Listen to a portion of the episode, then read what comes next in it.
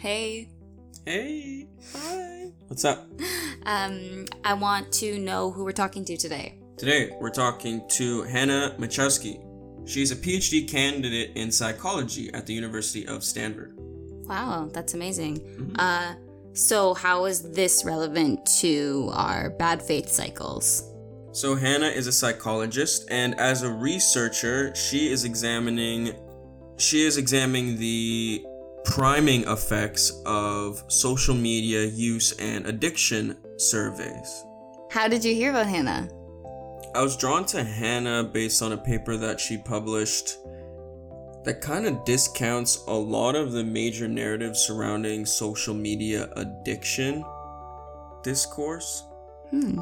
And what Hannah's work suggests is that the priming effects, that is to say, the structure of a survey or a questionnaire, really impacts the outcomes of the research. And that because of this, not only do we need to be more wary about how we go about doing research on social media use and social media addiction in the future, but we also need to revisit a lot of the claims made over the past half decade or so. That sounds super interesting. I'm very excited to hear this conversation. Great, let's get it started.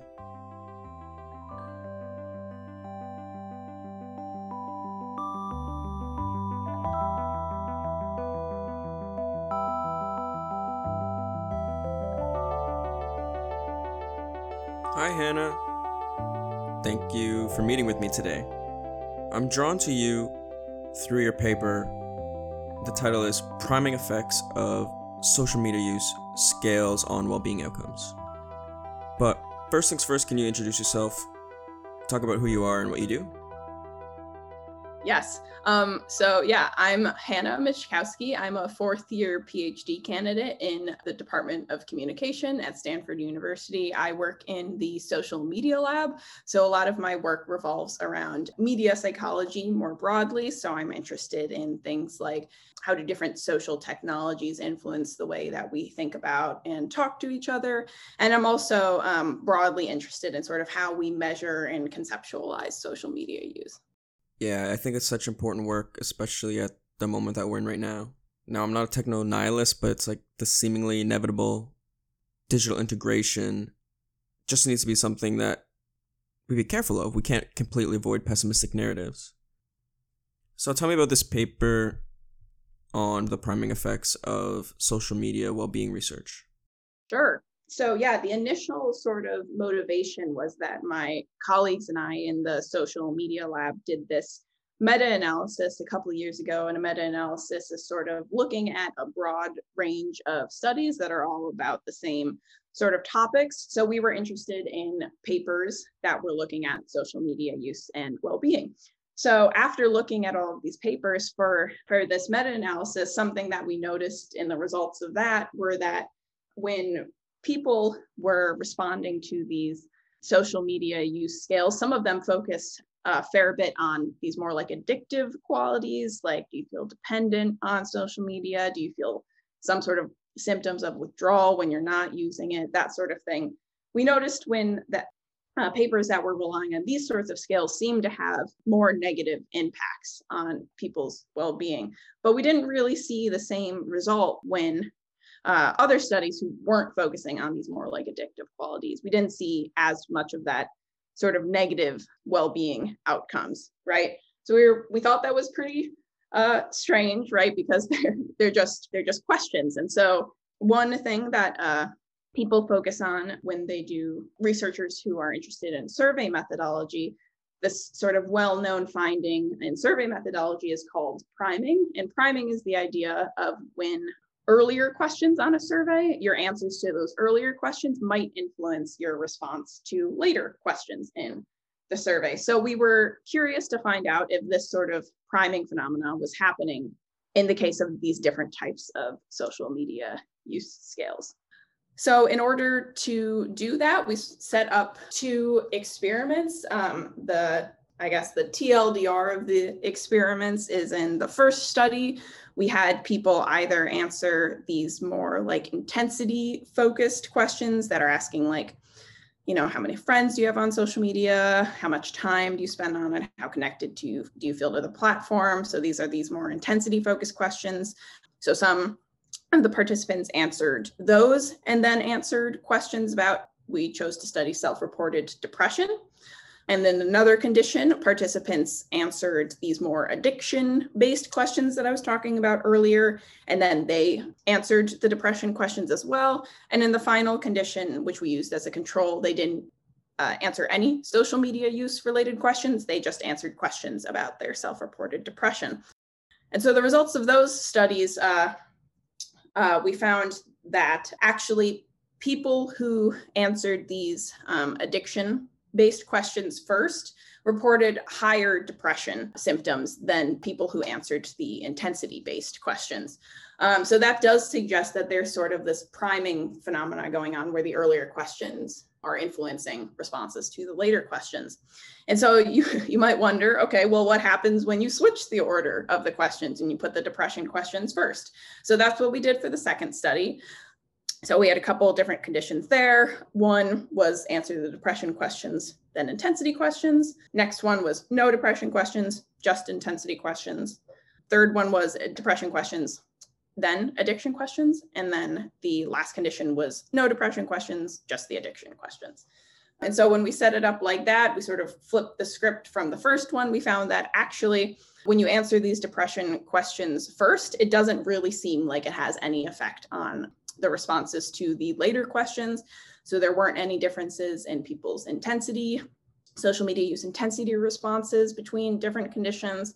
Wasn't any differences between the um, the addiction based question conditions and then also people didn't report any sorts of differences in their depression symptoms so it seems like having the well-being questions these depression questions first mitigated this priming effect essentially what's your overall finding here? What does the paper say? Mm-hmm. Yes. So the over the overall finding is that questions that are asked about your social media use, when you're asking them before well-being questions, they may have an effect on the well-being questions. So essentially, you may you may be getting sort of these biased responses on your well-being questions if you have social media use questions before them However, if you flip it and put the well being questions first, it seems like that effect is mitigated. So, Hannah, in your humble opinion, are our social media accounts making us depressed? Yes, yes, the big question, right? And the answer I'm going to give probably might make you a little angry, which is more that we just don't really have good evidence for the answer to that question yet because sort of as I've noted in in this interview, there's these issues with self-report questions, which by and large is what researchers have been asking to measure social media use and then make claims about how it impacts well-being. A lot a lot of the lot of the studies in that in this space have sort of been using that methodology. And we're coming to find out that that's probably not going to give us the best answers. So Unfortunately, my answer to your question right now is we don't have a great idea, but I think if we start to turn our focus to these more nuanced questions like like how do you actually feel about your social media use? That there's been some early work suggesting that that might have a pretty big impact on your well-being. What sort of content are you seeing? Because you're probably going to feel a little bit better looking at cats than looking at maybe uh, people fighting with your cousins on Facebook. That seems like it would have a different effect on well-being. You know, there's there's a lot of different really exciting avenues that we can go forward with in terms of answering these questions. I would just I would just say we're not there yet, but we're headed there. No, well, it doesn't make me angry at all. It just tells me that science is still in progress, and that's good science. Particularly when some of these claims are put forth by the leaders in this field and they're sweeping claims, strong claims, particularly one researcher who has gained fame sort of through these publications, but maybe infamy in the academy through her methods. So, can you talk about your thoughts on Jean Twenge or Twenge? I'm not sure how you say her name.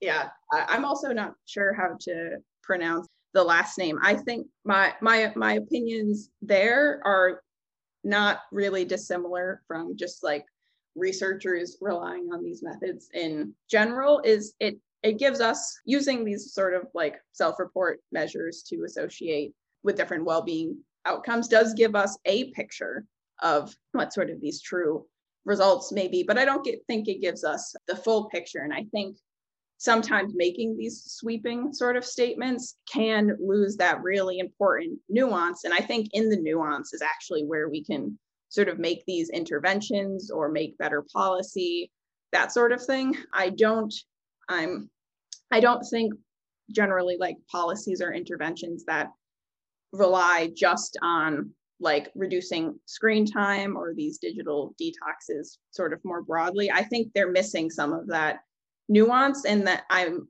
i'm not sure if that's actually like the most helpful avenue we could go in. Yeah.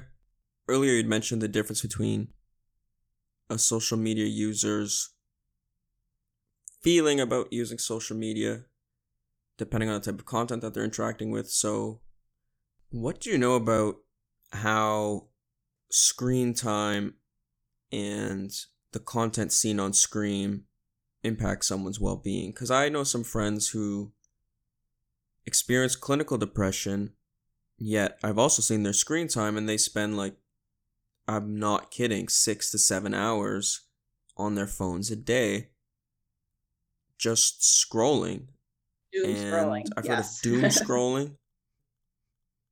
You know where people are surrounded by content that makes them anxious and they keep on scrolling because the feed prompts you to do that an important point actually that I haven't mentioned yet, but that that is becoming sort of more more of an interesting question to look at in this space is that we at present we're sort of gaining more evidence to learn about the like causal relationship between social media use and well-being which um, in order to sort of get that causal causal information you need to look at people over a longer period of time sort of account for changes in well-being and social media use but one thing that I find really interesting is that it might not be that there's, you know, screen time or social media use generally is sort of causing increases in depression or just negative well-being more generally. It is possible that maybe they're not feeling very well you know they're feeling more of these depressive symptoms or other sort of negative mental health outcomes and that might be driving them to spend more time on social media. It's, and I think that's sort of another really big important question to answer because, again, if we sort of gain more information about that relationship, we can more effectively create interventions or policy to help the people who need it the most.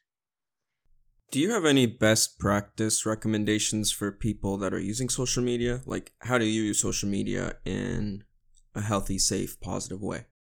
Yeah i think um i think a really big aspect of like why i do enjoy a lot of social media platforms is that i think it's really important to keep that that sort of mindset or belief that you do have control over you know what you want to see what you want to do how much time you want to spend. I think even though even me myself i haven't always felt like that coming back to that idea that like you're in control you can use um, social media the way that you want to in order to you know increase decrease whatever you want to do with your well-being. You know like i think uh, i think retaining that sort of just I, idea that you have agency is really going to bring about the best outcome sort of regardless of the context. A lot of what I've been thinking about recently is this question of choice because I think that personalized content, not so much personalized ads, but personalized content itself, like it it erases this existentialist question around choice and control and agency in digital space. Could you draw this out a little bit more?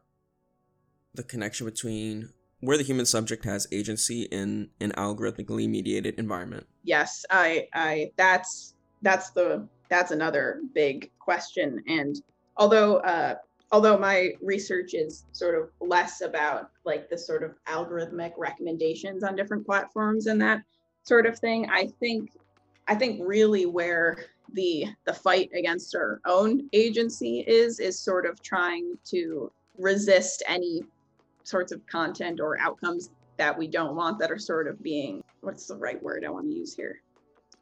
It's not pushed, but that's the only word I can come up with right now because um, sort of larger tech companies are definitely, as we know by now, incentivized to create profit. And one way that they do that is to just continue to show us content that they think that we want to see. So definitely the um, the agency bit and retaining your agency, your choice is not is not easy, especially when confronted with sort of this like never ending hunger for cash. But but I think so. Two things there. I think it is important to sort of have this mindset or these beliefs around that, like what you can control and what you can't control, and sort of just holding fast to that. And I also think, and this is a much broader and probably a whole nother topic of conversation, that regulation in the tech industry is like the next massive step that we need to take. Great. Well, thank you so much, Hannah. Yes, thank you. This was great. Uh, this was fantastic. I think the work that you're doing is really important.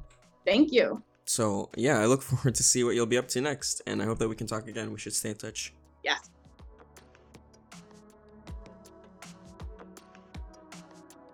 Thanks again to Hannah for joining me today. As always, I hope that you got something out of this podcast. Tune in next week for another episode of The Bad Faith Cycles. Take care.